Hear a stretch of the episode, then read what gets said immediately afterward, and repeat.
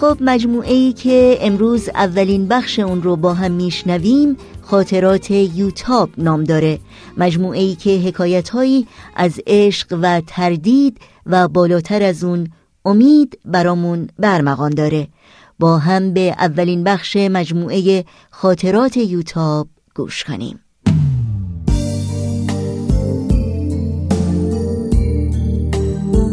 خاطرات یوتاب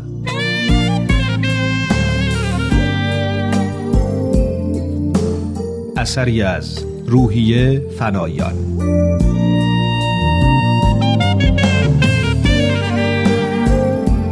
قسمت اول.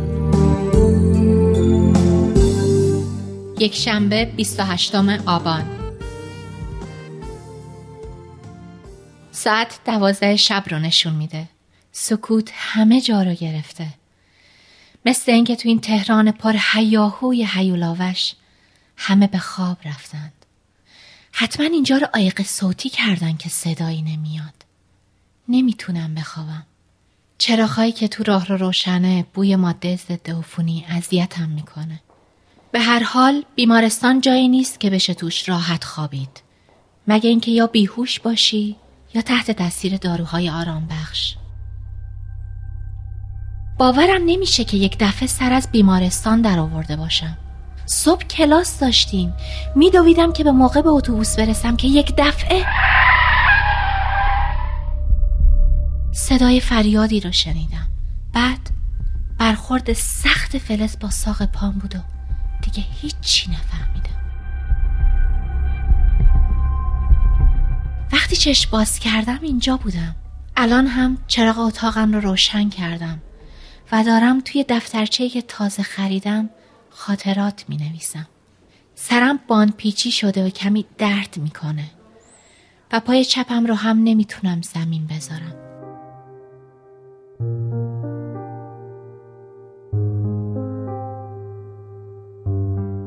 بعد از تقریبا همه قوم و خیشا همسایه ها به دیدنم اومده بودند. غوغایی بود.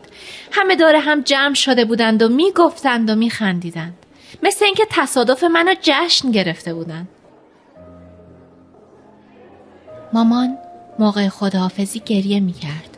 سعی کردم بهش روحیه بدم و خیالش را از بابت سلامتی خودم راحت کنم.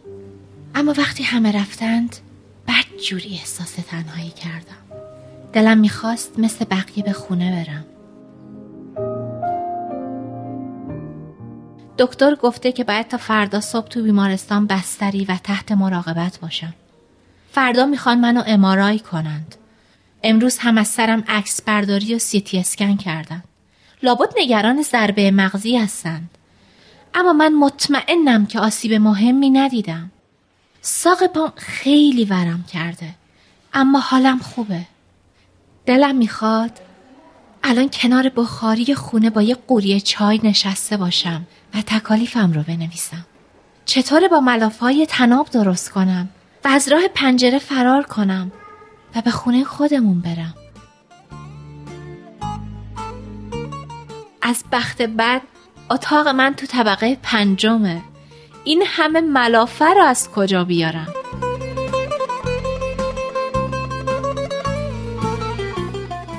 نمی‌دونم به استاد خبر دادند که چرا امروز غایب بودم یا نه. خیلی بد شد که نتونستم سر کلاس حاضر شم. چون یه صفحه اشکال نوشته بودم که بپرسم.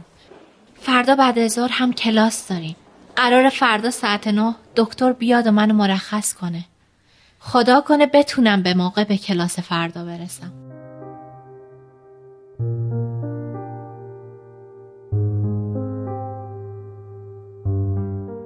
دوشنبه 29 آبان. امروز منو امارایی کردند. هنوز تا ساعت دو که وقت ملاقات چهار ساعت باقی مونده. چقدر حوصله آدم تو بیمارستان سر میره. باید به مامان بگم لپتاپ هم رو واسم بیاره. البته اگه دکتر ممنوع نکرده باشه هر کاری می‌خوام بکنم میگن دکتر ممنوع کرده. اینا فکر می‌کنن اسیر جنگی گرفتن که انقدر امر نه می‌کنند؟ به کلاس امروز که نرسیدم. اما خدا رو شکر فردا مرخص میشم. کلی تکلیف دارم که بنویسم.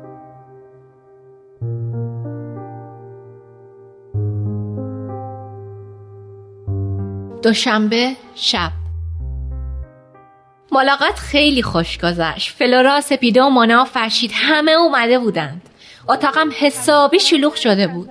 بچه ها می‌گفتند خانم سلطانی وقتی فهمیده چه اتفاقی واسم افتاده خیلی ناراحت شده و گفته غیبتم رو موجه می‌کنه. بقیه بچه های کلاس هم پیغامای مختلفی فرستاده بودند. مونا سپیده یک جعبه شیرینی ناپلونی آورده بودن که همش رو همون موقع خوردیم. تصادف کردن چه کار خوبیه ها؟ همه به خاطر اون با آدم مهربون میشن گل و شیرینی میارن. اما وقتی مامان و بابا و سهراب رفتن دلم گرفت. خیلی ناراحت بودند. ننگاوره که یک دختر 21 ساله مثل بچه های سه چهار ساله زار بزنه و مامانش رو بخواد. اما این دقیقا همون کاری بود که دلم می‌خواست بکنم. به هر حال ملاحظه اتاق پرستاره که درست چسبیده به اتاق من باعث شد که دیوونه بازی در نیارم و عاقل باشم. بی صبرانه منتظر فردام که دکتر بیاد و منو مرخص کنه.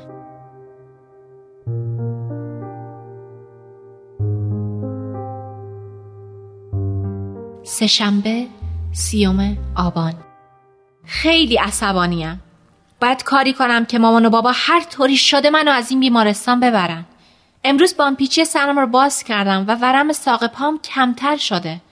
البته موقع راه رفتن لنگ می‌زنم اما مشکل دیگه ای ندارم.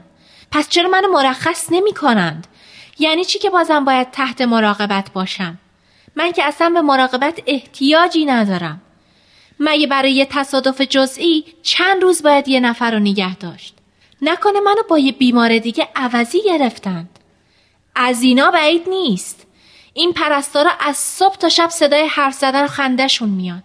دکتر هم که تو این یکی دو روزه اصلا پیداش نشده. فکر کنم سر شلوغه و منو اینجا نگه داشتن تا هر وقت فرصت کرد بیاد و منو مرخص کنه.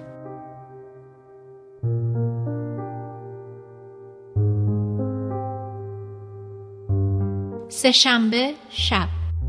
پدرم میگه دکتر نادری. دکترم. یکی از بهترین متخصصین مغز و اعصاب کشوره که تازه یکی دو سالی از خارج برگشته. دکتر روحانی خودمونم خیلی قبولش داره. پدرم میگه من باید صبور باشم و انقدر برای مرخص شدن عجله نکنم. میگه تا می‌تونم بخوابم و نیروهامو برای بعد جمع کنم. به نظر پدر این تصادف یه توفیق اجباریه. که منو مجبور می‌کنه کمی استراحت کنم و کمتر به خودم سخت بگیرم. امروز مامان و بابا سهراب انقدر برام خوراکی و وسایل آورده بودن که فکر کنم بتونم با اونا یه ماهی تو بیمارستان اردو بزنم. بهتر از همه یه فلاسک چای بود و لپتاپم. خوبیش تو اینه که بیمارستان سرویس DSL داره و من می‌تونم با همه جای دنیا تو ارتباط باشم. تکالیفم را می‌تونم انجام بدم. به شرط اینکه زرنگ باشم و دور از چشم پرستارا کار کنم. البته با اولین جایی که مرتبط شدم خونه بود. تونستم از طریق اسکایپ با مامان بابا و سهراب حرف بزنم. اینطوری کمتر احساس تنهایی می‌کنم. سهراب هم قول داده که همیشه آنلاین باشه. تا هر وقت خواستم بتونم با آنها صحبت کنم.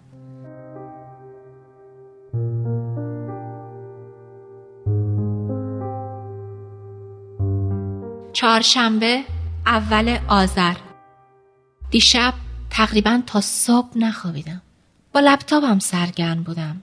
نزدیکی های صبح تازه خوابم برده بود که با صدای کلاغا بیدار شدم. نمی‌دونم سرشی دعواشون شده بود که این همه قارقار را انداخته بودند. مدتها کنار پنجره ایستادم و تو هوای تاریک تماشاشون می‌کردم. راستی چرا مردم کلاغا رو دوست ندارند؟ مگه کلاغا با بقیه پرنده ها چه فرقی دارند؟ حق با سهراب سپهریه من نمی‌دانم که گل شبدر چه کم از لاله قرمز دارد چشمها را باید شست جور دیگر باید دید بعد از صبحانه دوباره خوابم برده بود که با صدای کسایی که حرف می زدند بیدار شدم چشامو که باز کردم دیدم یه آقایی با روپوش سفید روی میز کنار تختم نشسته و با پرستارم صحبت می‌کنه. فکر کردم از همین دانشجوهای پزشکی که برای خودشون توی بیمارستان ول میگردن. اما وقتی چشمم به اسمی افتاد که روی سینش نصب شده بود خوشکم زد. دکتر ساسان نادری. چقدر جوون بود.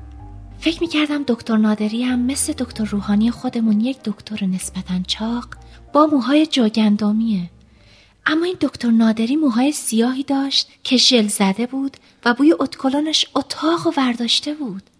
بالاخره متوجه من شد و با لبخند به طرفم برگشت و گفت می‌بینم که مریض ما بیدار شد و چه چشای سبز قشنگی داری تو.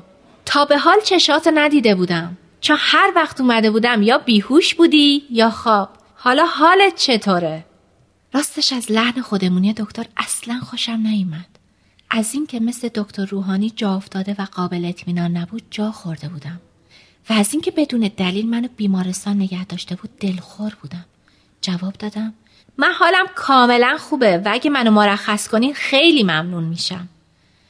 مثل اینکه از این لحن حرف زدن من خوشش نیومد. چون با سردی جواب داد هدف ما ممنون کردن بیماران نیست کار ما درمان اوناست. اینکه شما خانوم تو اینجا مکسی کرد و نگاهی به تابلو مشخصات که بالای سرم نصب شده انداخت و گفت درسته خانم یوتاب خسروی. اینکه شما کی مرخص بشید و من تعیین می‌کنم و فعلا باید بستری باشید. بعد فکری کرد و پرسید راستی میشه بگین یوتاب یعنی چی؟ چه اسم عجیبی. یوتاب. یوتاب خواهر آریو برزن بوده که فرماندهی قسمتی از سپاهش را به عهده داشته. دکتر خندید و گفت فرماندهی سپاه. چه خشه. پرستار هم همراه اون خندید و من خیلی ناراحت شدم. اگه با تاریخ ایران آشنایی بیشتری داشتین این اسم انقدر براتون خندهدار نبود. دکتر با سردی و رنجیدگی خاصی به من نگاه کرد. و بلند شد که بره. پرسیدم من کی مرخص میشم؟ فعلا که باید بستری باشید. دکتر من درس دارم عقب میافتم. اگه میشه ولی دکتر بدون اینکه به حرفای من توجهی بکنه از اتاق بیرون رفت. حس خیلی بدی دارم. فکر کنم بازم زیاده روی کردم. مامان همیشه به من هشدار میده که مواظب زبونم باشم. نکنه به خاطر لجبازی حالا حالا ها منو تو بیمارستان نگه داره. هفته بعد امتحان دارم. خیلی درس دارم. شاید بتونم مامان و بابا رو راضی کنم که منو از بیمارستان ببرن. اینا که نمی‌تونن به زور منو تو بیمارستان نگه دارن. می‌تونن؟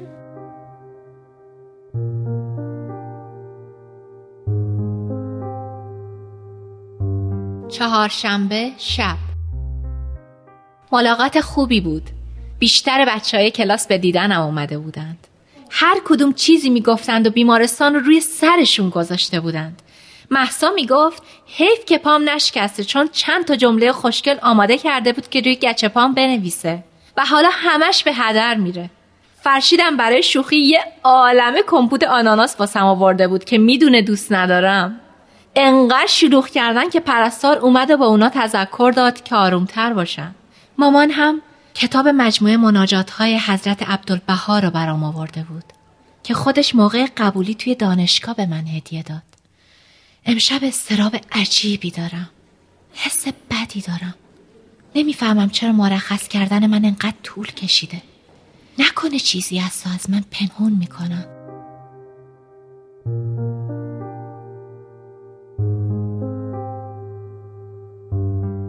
پنجشنبه دوم آذر. دیشب اتفاق عجیبی افتاد. چشامو بسته بودم و مناجات میخوندم. کتاب جلوم باز بود اما از حفظ میخوندم. الهی تو بینا و آگاهی که ملجا و پناهی جستو نجسته و نجویم. و به غیر از سبیل محبتت راهی نپیموده و نپویم. من این مناجات را خیلی دوست دارم. همونطور که اون از ته دل میخوندم و همه تار و پود وجودم به لرزه در اومده بود. یه دفعه چشامو باز کردم و دیدم دکتر نادری دم در ایستاده و با تعجب به من نگاه می‌کنه. پرسید چی کار می‌کنی؟ دست پاچه شدم. اصلا نفهمیده بودم از کی اومده اونجا ایستاده. ببخشید داشتم دعا میخوندم. با لحن کسی که تا به حال یه همچین چیزی نشنیده باشه پرسید دعا میخوندی؟ برای چی؟ چی شده که دعا می‌خونی؟ هیچی. من همیشه دعا می‌خونم. البته نگران هم بودم. نمی‌فهمم چرا منو توی بیمارستان نگه داشتیم کسایی که مشکوک به ضربه مغزی هستن رو معمولا یه شب نگه میدارن. و اگه علائم خاصی نداشته باشم فردا صبحش مرخص می‌کنن. دکتر چند قدم جلو اومد و روی صندلی کنار تختم نشست. دکترم که هستی؟ راستی رشتت چیه؟ دانشجویی نه؟ بله دانشجوی عمران. نگاه دقیقی به من کرد و گفت باید دختر باهوشی باشی. امیدوارم. سری تکون داد و تو حالی که بلند می‌شد تکرار کرد. امیدوارم. حرف زدنت هم جالبه. ببخشید آقای دکتر توی یخچال آب میوه و شیرینی هست. اگه اجازه بدید براتون بیارم. نه ممنون. به دعات ادامه بده. من رفتم. همه سعیم بر این بود که تاثیر بد اون گفتگوی اول رو از ذهنش پاک کنم. چون احساس می‌کنم اگه بین بیمار و دکترش ارتباط خوبی وجود نداشته باشه شفایی هم تو کار نیست. هرچند من اصلا نمی‌دونم بیماریم چی هست. هرچی هست باز هم دکتر نادری رفت و سوالات هم بی جواب موند.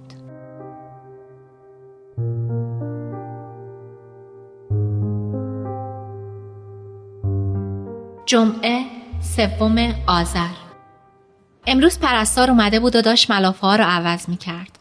دو تا پرستار هستن که بیشتر از همه به اتاق من میان. یکی خانم نصره اون یکی هم خانم سلیمی.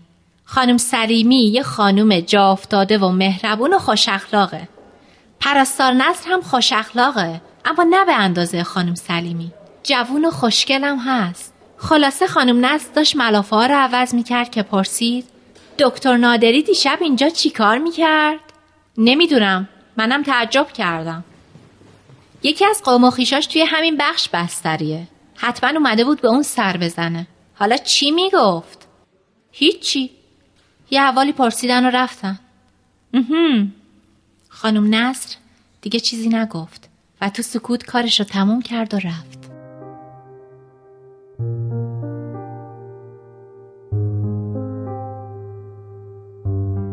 جمعه بعد از ظهر. صبح با مامان و بابا سهراب حرف زدم. امروز مهمون داشتم و می‌خواستم بدونن آیا از نظر من اشکالی داره که با ملاقات نیان. گفتم اشکالی نداره اما خیلی درم گرفته. هوای بیرون ابری شده. دلم می‌خواست منم تو مهمونی بودم. کنار هم میشستیم و می‌گفتیم و میخندیدیم. ساعت پنج دقیقه به دوه. اما دیگه واسم فرقی نمی‌کنه. چون قرار نیست کسی به ملاقاتم بیاد.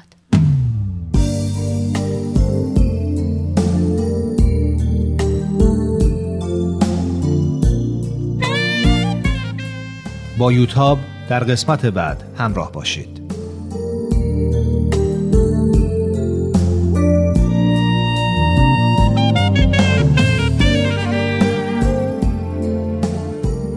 این مجموعه با همکاری تولیدات رسانی پارسی و مؤسسه فرهنگی تصویر رویا تهیه شده است.